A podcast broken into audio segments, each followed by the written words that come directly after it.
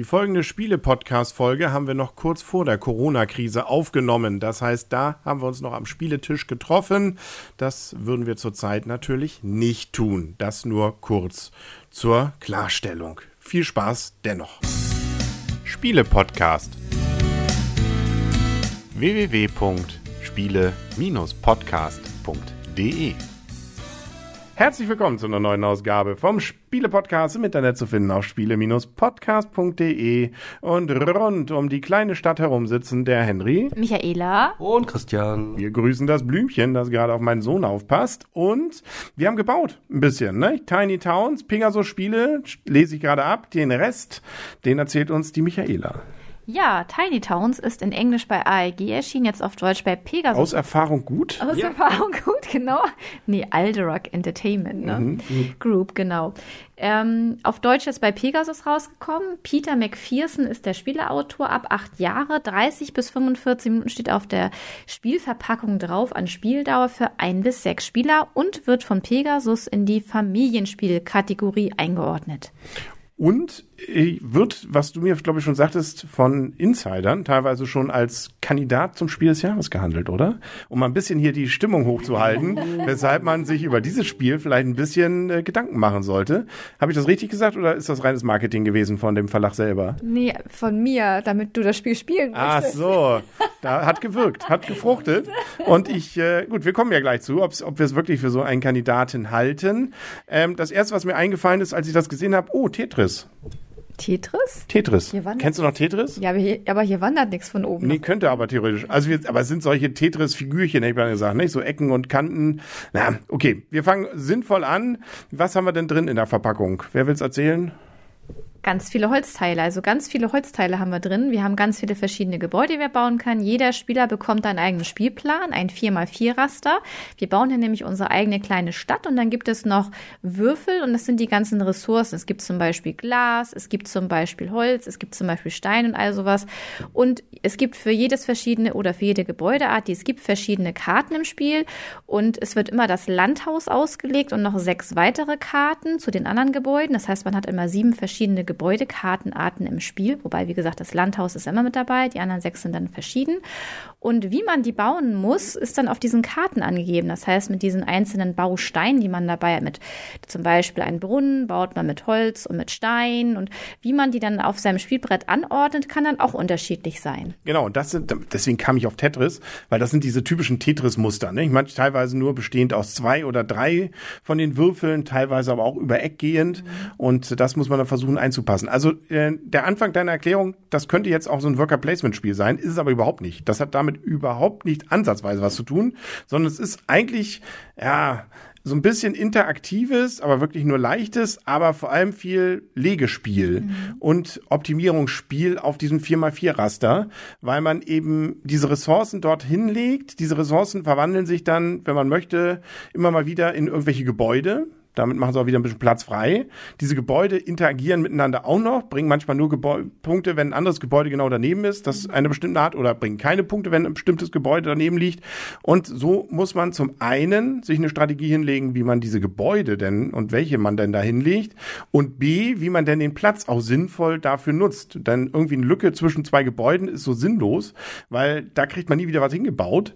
Und, ähm, das hast du glaube ich noch nicht gesagt, jede freie Lücke am Ende des Spiels, und das Spiel endet, sobald man irgendwie nichts mehr legen kann, bringt auch noch Minuspunkte. Also geht es drum, optimieren und möglichst viele Punkte dabei bekommen und da eben eine ganze Menge zufällig zuvor ausgelegte Gebäudearten beziehungsweise ähm, ja Punktearten, die sich mit diesen Gebäuden verbinden lassen, dort liegen, kann man auch sehr unterschiedliche Strategien fahren. Also wir hatten zum Beispiel etwas, was dann so Brunnen waren. Brunnen bestehen nur aus zwei Teilen, das ist schon einfach, bringen aber auch nur zwei Punkte und auch nur, wenn sie nebeneinander liegen. Mhm. Dafür gibt's andere Sachen. Teilweise haben wir auch eine Sonderkarte, jeder. Äh, ein Gebäude, das nur jeder selber für sich bauen kann. Das ist ein bisschen wertvoller, aber oftmals auch komplizierter zu bauen. Das muss man erstmal noch auf den Platz bringen. Platz bringen. Und das Spiel endet, wenn eben nichts mehr geht. Genau, und die Ressourcen sammeln wir auch über Karten. Da gibt's halt Ressourcenkarten, die mischt man zu Spielbeginn. Davon werden erstmal fünf rausgelegt. Das heißt, man weiß nicht, selbst wenn man weiß, wie die Ressourcen in diesem Stapel verteilt sind, welche Ressourcen tatsächlich in dem Nachzieh oder ja in dem eigentlichen Nachziehstapel sind.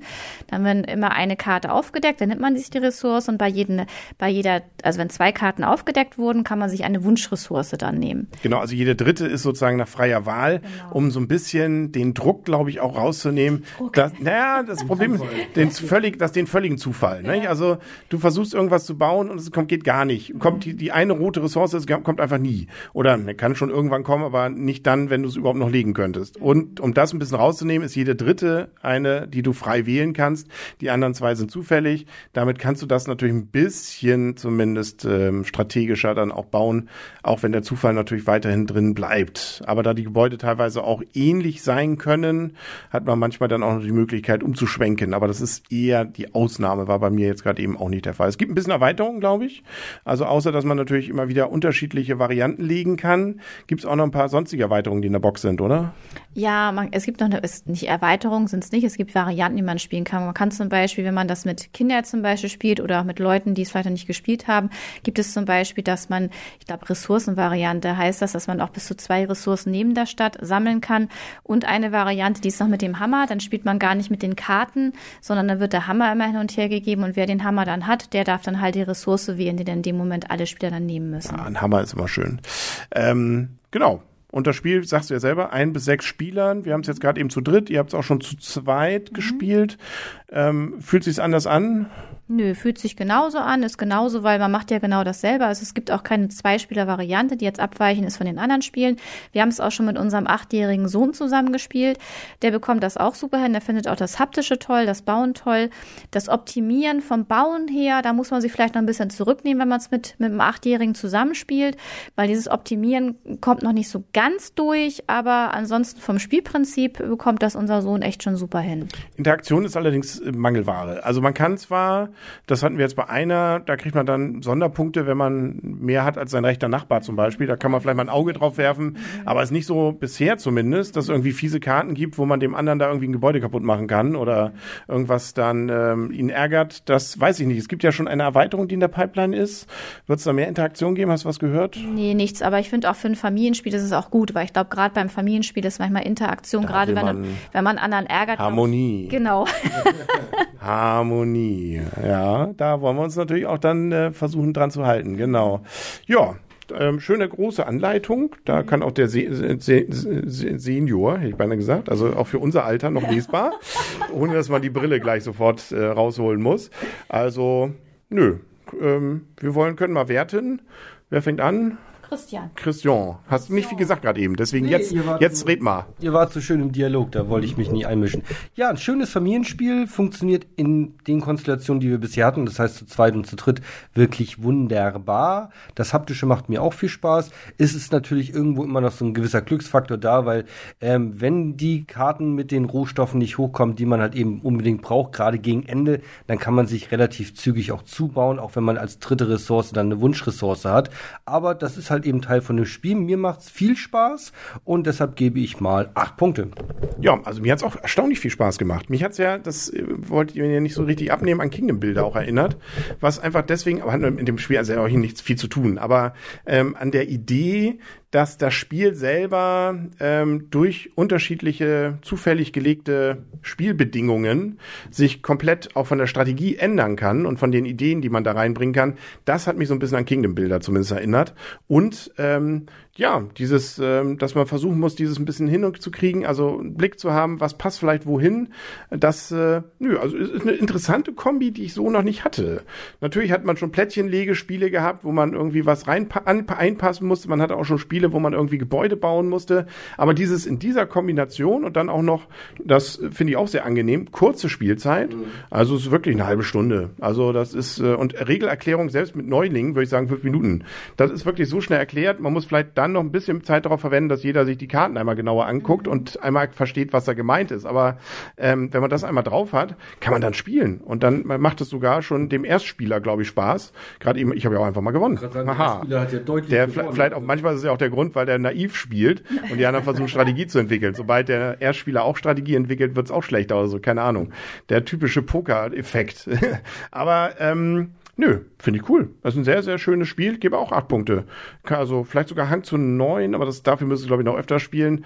Aber die Idee, sowas könnte auch zumindest auf der Auswahlliste zu Spiel des Jahres sein, würde ich nicht abgeneigt sein. Das kann gut auch sein, weil es für Familienspiel und für große und kleine Konstellationen wunderbar passt. Also ist wenig auszusetzen, fällt mir wenig aus, äh, ein. Und ist natürlich ideal auch für X Erweiterungen. Brauchst nur neue Kartensets dir ausdenken, ne? Also das kannst du, das kannst du immer wieder neu, ja genau, Gebäude, da kannst du so viel dir ausdenken. Das ist quasi dafür geschaffen, äh, bis irgendwann keiner mehr Lust hat, dafür Geld auszugeben, Erweiterungen auf den Markt zu bringen. Mhm. Ja, ich finde auch, das ist wirklich ein sehr schönes Spiel. Ihr habt schon sehr viel gesagt. Familienspiel auf jeden Fall. Wir haben es ja mit unserem achtjährigen Sohn auch schon spielen können. Und was ich auch echt so schön finde, das ist ja bei manchen Familienspielen oder Spielen, die man mit Kindern spielt, da sind ja häufig wir als, oder manchmal wir als Erwachsene so und denken, okay, kann man spielen, muss man aber nicht unbedingt. Und ich finde, hier ist man echt wirklich gefordert, weil das ist wirklich ein Optimierungsspiel. Und man muss da wirklich schon ganz schön überlegen, wenn ich das Gebäude so baue, wie baue ich denn das nächste Gebäude? Welches Gebäude baue ich zuerst? Und äh, auch was du schon sagtest mit den Karten, es ist auch schon viel Varianz mit dabei, weil es gibt halt zu diesen sechs Gebäudekarten, die halt immer zu diesem Landhaus dann dazukommen, gibt's halt schon viele unterschiedliche Karten, die mit dabei sind. Am Anfang hat man, wie du schon sagtest, immer ein bisschen Lesezeit, weil man einfach erstmal gucken muss, welche Gebäude sind jetzt im Spiel, wie bringen die Siegpunkte, wie interagieren diese Gebäude miteinander, wo muss ich vielleicht aufpassen, welches Gebäude sollte ich nicht neben ein anderes bauen oder welches sollte ich neben ein anderes bauen, um ja Punkte zu bekommen oder auch zu vermeiden, dass ich dann keine Punkte bekomme, wenn ich es dahin baue.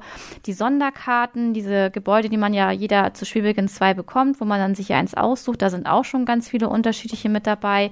Also ich finde, von daher ist schon in diesem Grundspiel schon total viel Varianz mit dabei.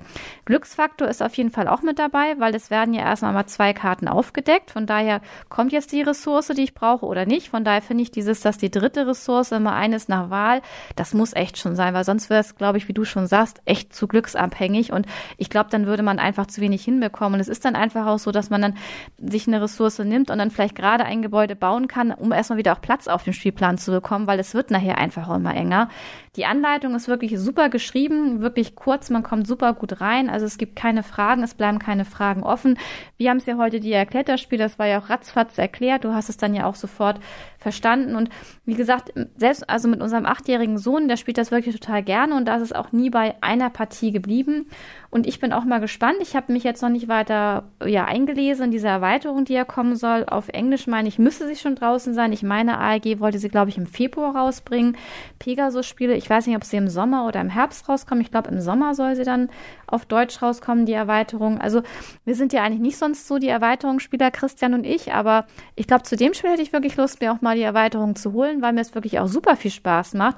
Wirklich eine ganz tolle, kurze Spielzeit. Da kann man wirklich auch sagen, man spielt nochmal eine Runde mehr oder nochmal zwei Runden mehr. Und es ist wirklich jedes Spiel auch wieder anders. Durch die Gebäude, durch die Karten, die kommen, wirklich super gut. Und von daher, ich gebe dem Spiel neun Punkte, ist für mich wirklich ein ausgezeichnetes Spiel, ist für mich so ja, was für mich eigentlich ein gutes Familienspiel braucht und was es mit sich bringt. Und ich bin mal gespannt, ob es auf der Nominierungsliste landet oder vielleicht nur auf der Empfehlungsliste. Aber ich könnte mir gut vorstellen, auf der Nominierungsliste zum Spiel des Jahres. Sind wir mal gespannt. Ne? Ich weiß, sieht man schon den Termin, meistens auch April, Mai. Im Mai ist immer die Nominierungsliste, aber den genauen Termin weiß ich jetzt nicht. Ja, lassen wir uns, reichen wir nach, wie es immer so genau, schön zu heißt. Zu Geburtstag rum im Juli nachher gibt es dann ja die. Genau, das weiß ich auch. Da gibt es meistens dann die Bekanntgabe. Genau. Ähm, sind wir gespannt. Gut, wunderbar dann sind wir durch. Dann sagen auf Wiedersehen, auf Wiederhören. Der Henry. Die Michaela. Und der Christian. Und tschüss. Tschüss.